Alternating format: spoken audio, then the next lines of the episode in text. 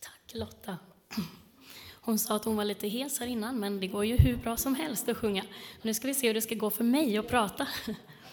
Som eh, många andra så har jag varit förkyld här före jul och så pratade jag så mycket nu i julhelgen.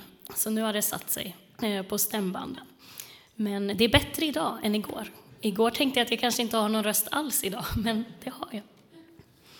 Och vad härligt. Det har, vi har firat, vi är i den tredje juldagen väl, kan man väl säga. Alltså julafton, juldagen, annandag jul.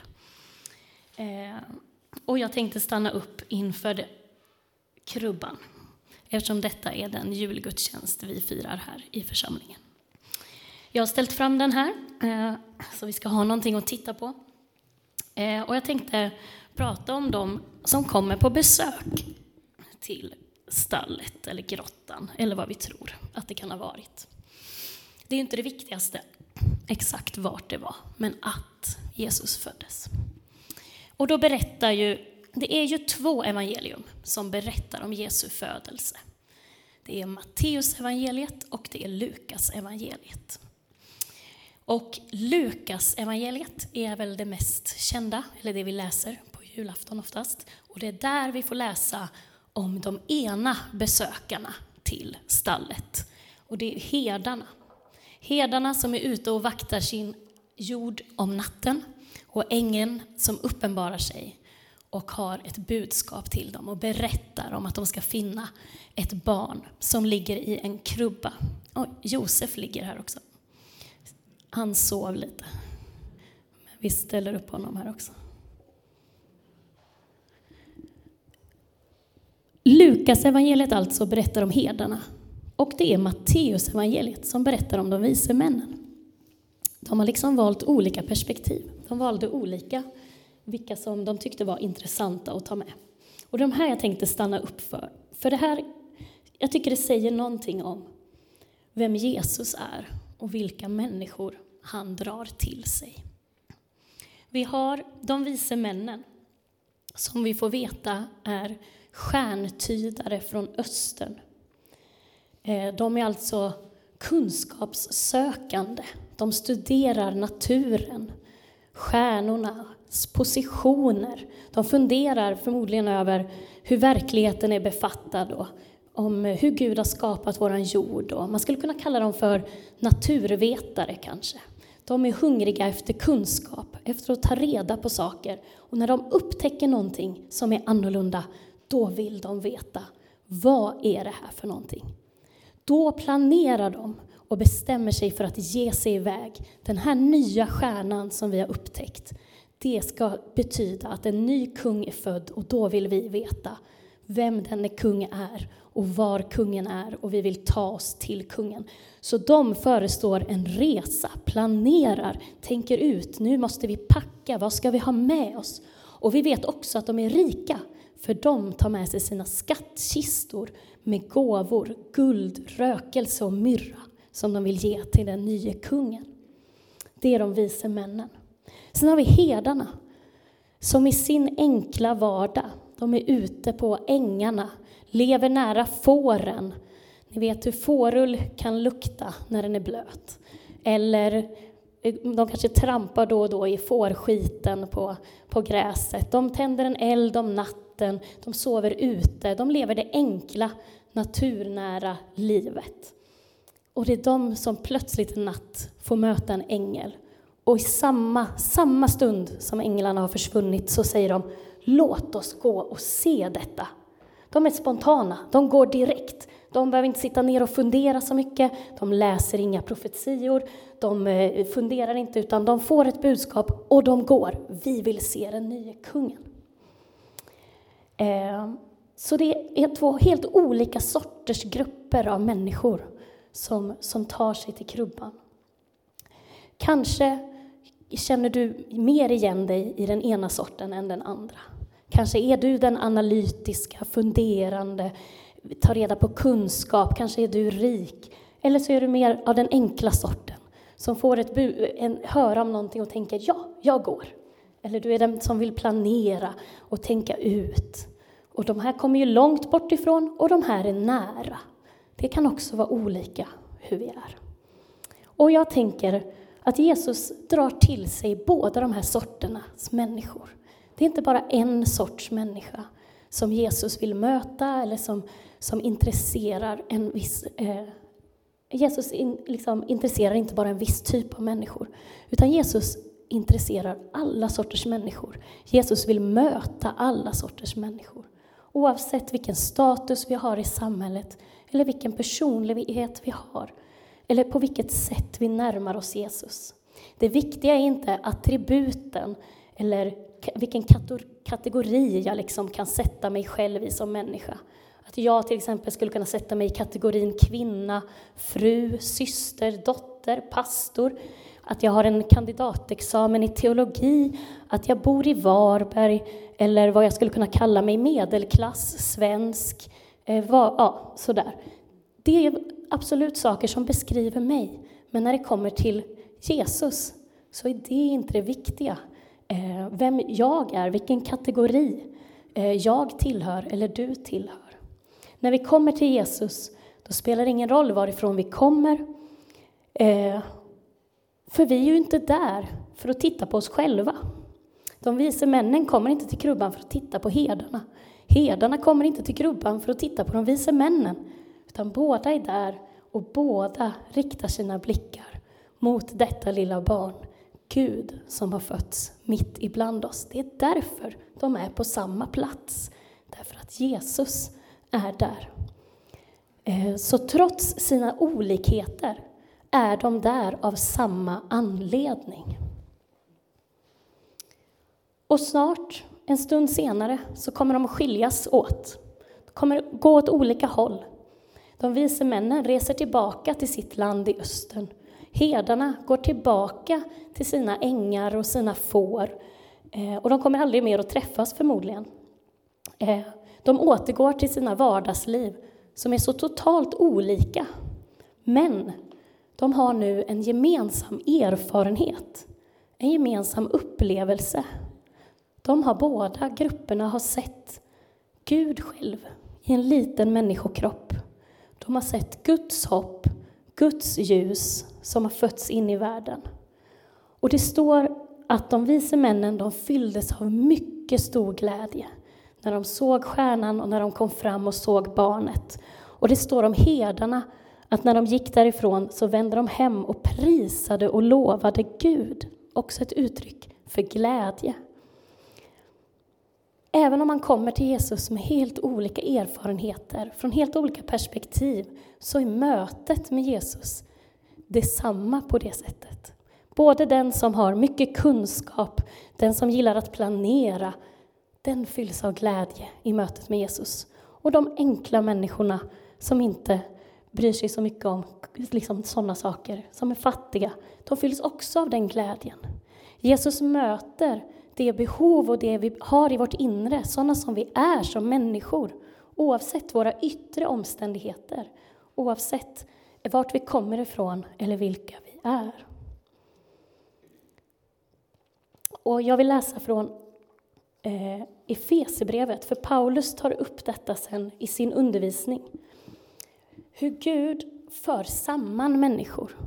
Hur de som har varit skilda åt på grund av sina olika kulturer eller åsikter eller så, tidigare har varit delade, liksom, separerade.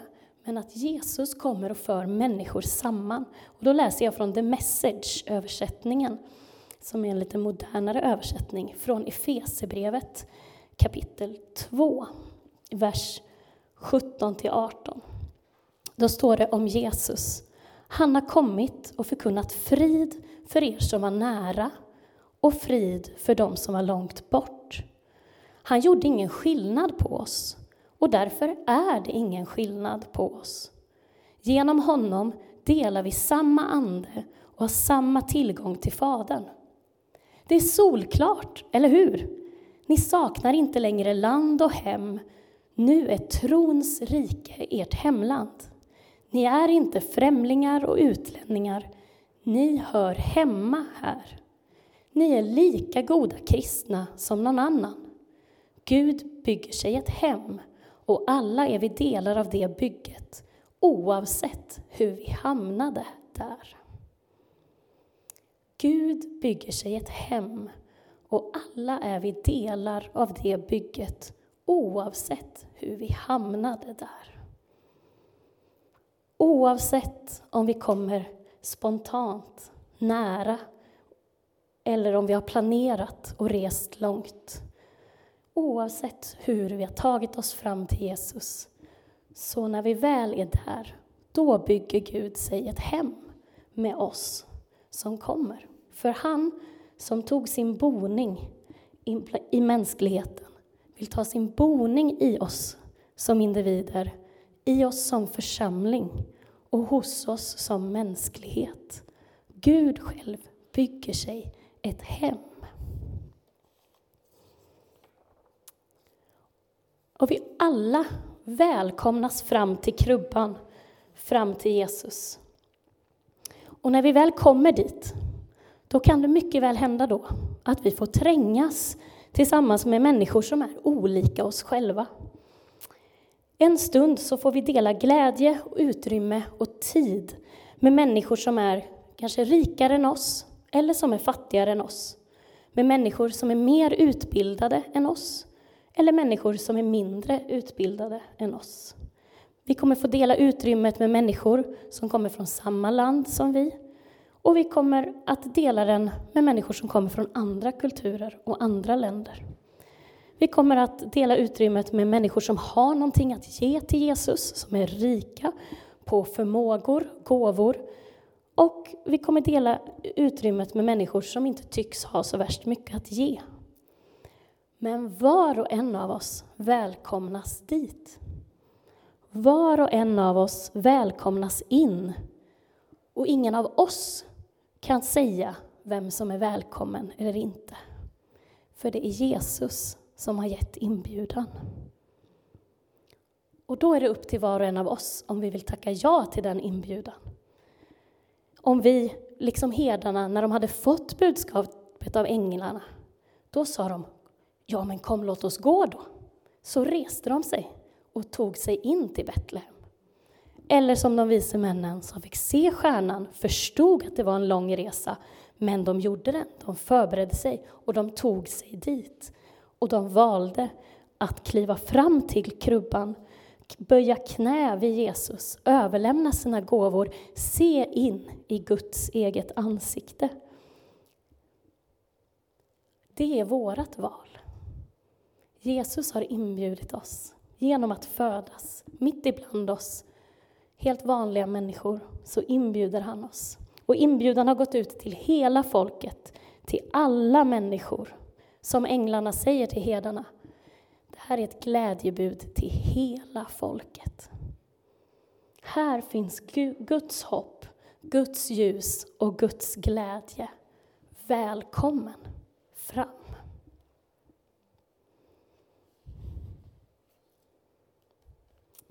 Så jag vill avsluta med att läsa från Efesierbrevet igen, för jag tycker det är så bra.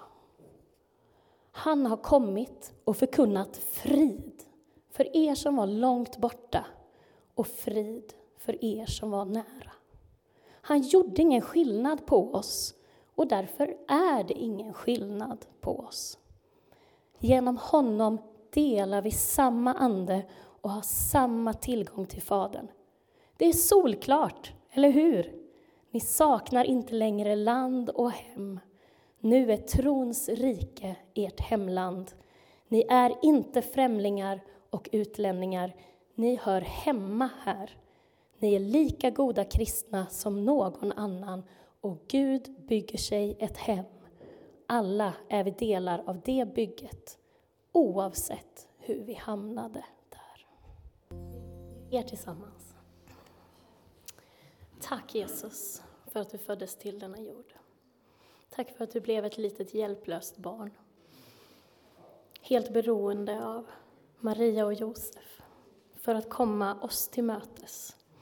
För att komma med ljuset och hoppet in i den här världen. Och tack för att du välkomnar oss in i den gemenskapen med dig.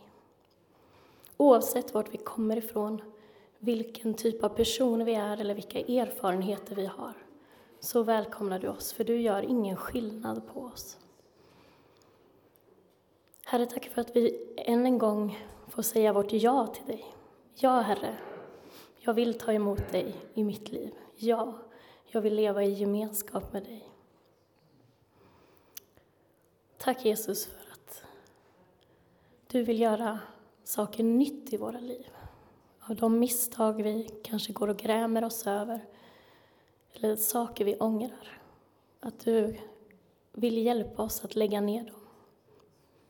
Be om förlåtelse om vi behöver, eller förlåta någon. Eller bara lägga det som är sårigt och tungt i dina händer. Och få ta emot av din frid och ditt helande in i våra liv. Du ser vilka vi är som sitter här nu.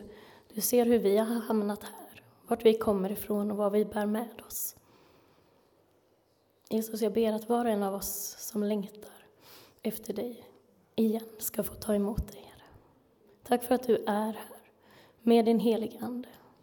Att du aldrig lämnar oss. Och att du välkomnar våra ja varje gång vi säger dem. Vi vill hylla och tillbe dig för den du är, Herre. Du är konungars konung och samtidigt ett litet hjälplöst barn. Och i ditt ansikte kan vi se Gud. I Jesu. Amen.